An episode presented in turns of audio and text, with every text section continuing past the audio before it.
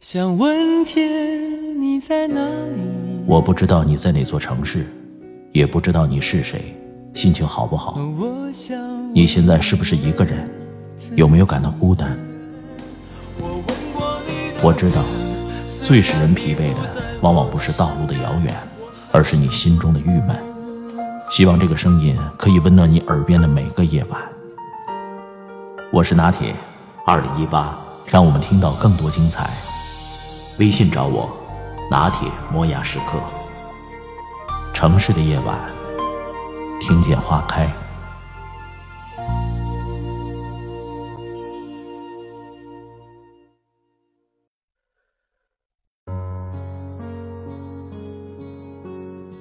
当年我们的父辈不会想到流行歌曲会成为庞大的产业，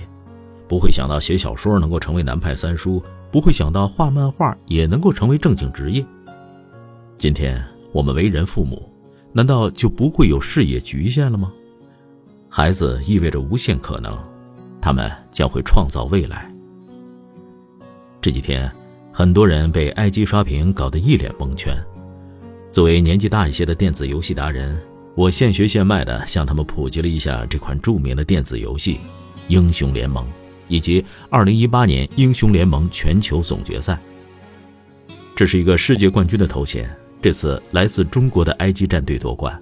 含金量至少比得上体育单项的世界锦标赛。有人回应说：“哦，原来是电子游戏啊，小孩子又不务正业了。”我隔着屏幕就能感受到鄙夷之情，颇感忧心。中国社会经历了40年改革开放的桑海苍天，社会生活发生了高速变化，也正因为如此，代沟之深也前所未有，无意中形成了一种代际压迫现象。前段时间我们因为悼念金庸去世而密集发文，90多岁的老人家封笔几10年了，他的离世就如同瓜熟蒂落般自然，既不算意外，也不应该有太多的个人悲伤。这样的高规格大范围的悼念，更是一次上了年纪的老人大叔们的集体致青春。今天当我们这些大叔成为社会的中流砥柱，大可无所顾忌地盛赞金庸大师，缅怀武侠时代的光荣。被窝里打手电偷看小说，报纸电视批评武侠小说毒害青少年，师长严厉的批评也都化作了玫瑰色的记忆。但是当时的战战兢兢受羞辱和批评，难道不是一种压迫之痛吗？面对师长们的慷慨陈词，哪一位少侠和侠女敢抬起头来辩解，说20年以后金庸必成为经典呢？我们可以理解师长们的良苦用心，他们没有恶意，只是要以他们认为最健康、纯洁和美好的价值观来塑造我们。在那套价值观里，文娱活动是由一条等级分明的鄙视链串联起来的，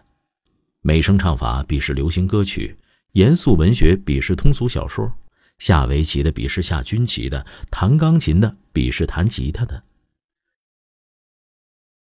等而上者奉为经典，等而下者贬为糟粕，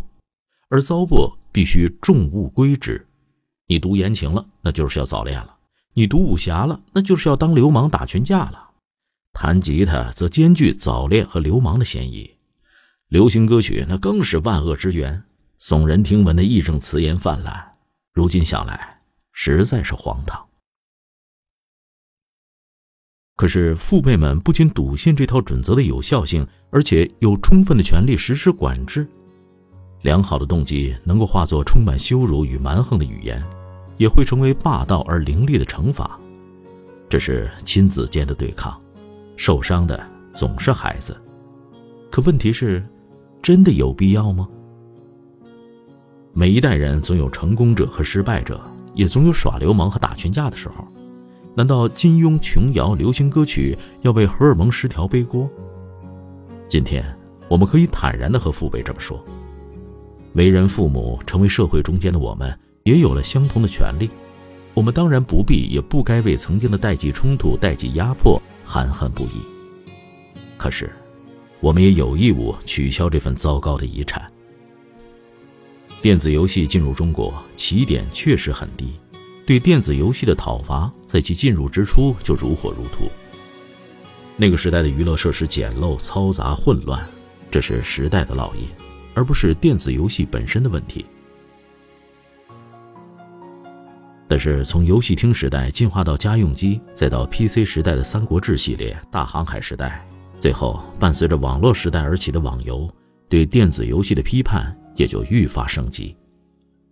就在前些年，围绕所谓网瘾戒除机构爆出的丑闻触目惊心，惩戒的手段已经不只是木板打手心，而是电击、拘禁和殴打。虽然那是少数极端案例，但是代际压迫的升级可见一斑。如我们的父母一般，我们对孩子倾注了爱和期望，但是也有更为严重的焦虑，以及更严厉的表达焦虑的方式。而相同的是文娱生活的鄙视链，并没有事实作为基础，而是出于固步自封的臆想。很少有家长认真了解游戏产业的前景。普华永道会计师事务所的数据显示，从2016年到2020年，中国电子游戏产业的销售额将以每年 7.4% 的速度迅速增长。到2020年，中国电子游戏产业的销售额将从去年的 89.8 亿美元攀升到 128.5 亿美元，增速要快于该产业全球收入的增速。这是一个不折不扣的朝阳产业。更为重要的是，即将到来的人工智能时代很可能彻底颠覆现有的职业观。比如以精算师为代表的高端金融人才将在这次冲击当中岌岌可危，初级律师也很可能饭碗不保。如果一定要说保证职业前途的职业，那游戏业很可能是少数可以确定的方向。人和人之间的互动、想象力和体验感 AI 未必有多大优势，而未来社会休闲时间的增长也将保证这一行业的发展潜力。当然并不是每个游戏玩家都能够成为 IG 那样的世界冠军或者小岛秀夫，可是拼死拼活考进名校金融专业就能成为巴菲特吗？亲子关系当中，即使是纯粹利他的功利因素也只能是次要的、有限的，亲情才是父母留给孩子最好的遗产。做完作业可以玩1小时游戏是现在常见的家庭场景，诚然这是合理而开明的要求，但是孩子那1个小时的游戏时间却是和父母最为疏远的1个小时。我发现在这个信息更新速度越来越快的时代，亲子之间的共同话题越来越稀缺，网络极大地方便了信息交流，却也造成了难以逾越的代际信息鸿沟。我们把兴趣和记忆停留在邓丽君和金庸的时代，孩子在网络上也会形成封闭的信息圈，他们有自己的文娱活动，形成几乎没有父辈参与的价值观和审美趣味，最终亲子之间会失去大部分信息交集。确实，父辈的主流话语权可以压迫、漠视乃至无视下一代的趣味，可以让主流舆论充满我们认可的经典，但是这无助于亲子关系的梳理。所以父辈们不妨试试在这1个小时里陪着孩子一起玩一玩他喜欢的东西，一来可以促进感情，二来也能够对游戏产生正确的认知，还有就是可以帮助孩子培养良好的游戏习惯。当然，这些的前提是作为父辈可别沉迷游戏了，而如果连你都深陷其中，那就别怪你的孩子自制力太差了。这次纪念金庸，80%的90后对金庸没有兴趣，我知道，他是在发人心不古的感慨。但是换位思考一下，我们又有多少对英雄联盟 S8 IG 有兴趣呢？疏远总是双方的，滥用话语权去责备孩子们拒绝经典，只是为自己的冷漠和怠慢找一块遮羞布罢了。你不对他们的世界好奇，他们为什么要对你的世界好奇呢？你鄙视他们的小鲜肉，他们就会来欣赏你的邓丽君吗？缺乏共同兴趣与交流的情感总是空洞的，亲情也是一样。在我纪念金庸时，最温暖的记忆莫过于和父亲一起看看武侠片，谈谈武侠书的片段，没有什么波澜，仅仅是因为我们在一起。我很担心，在绝大部分家庭的游戏1小时里，始终只有孩子一个人。或许很快父母们就要感慨，我们养育了他们，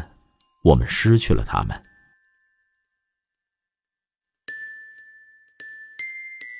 在一个高速发展和变化的时代，失去自己的孩子很容易，而失去父辈的引导，孩子的迷失也轻而易举。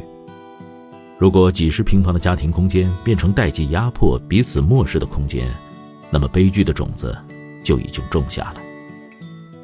当一切无法挽回时，也许这个世上又多了一个悲伤而又愤怒的家长，激烈的控诉都是游戏害了他。这是他们最后一次滥用权力。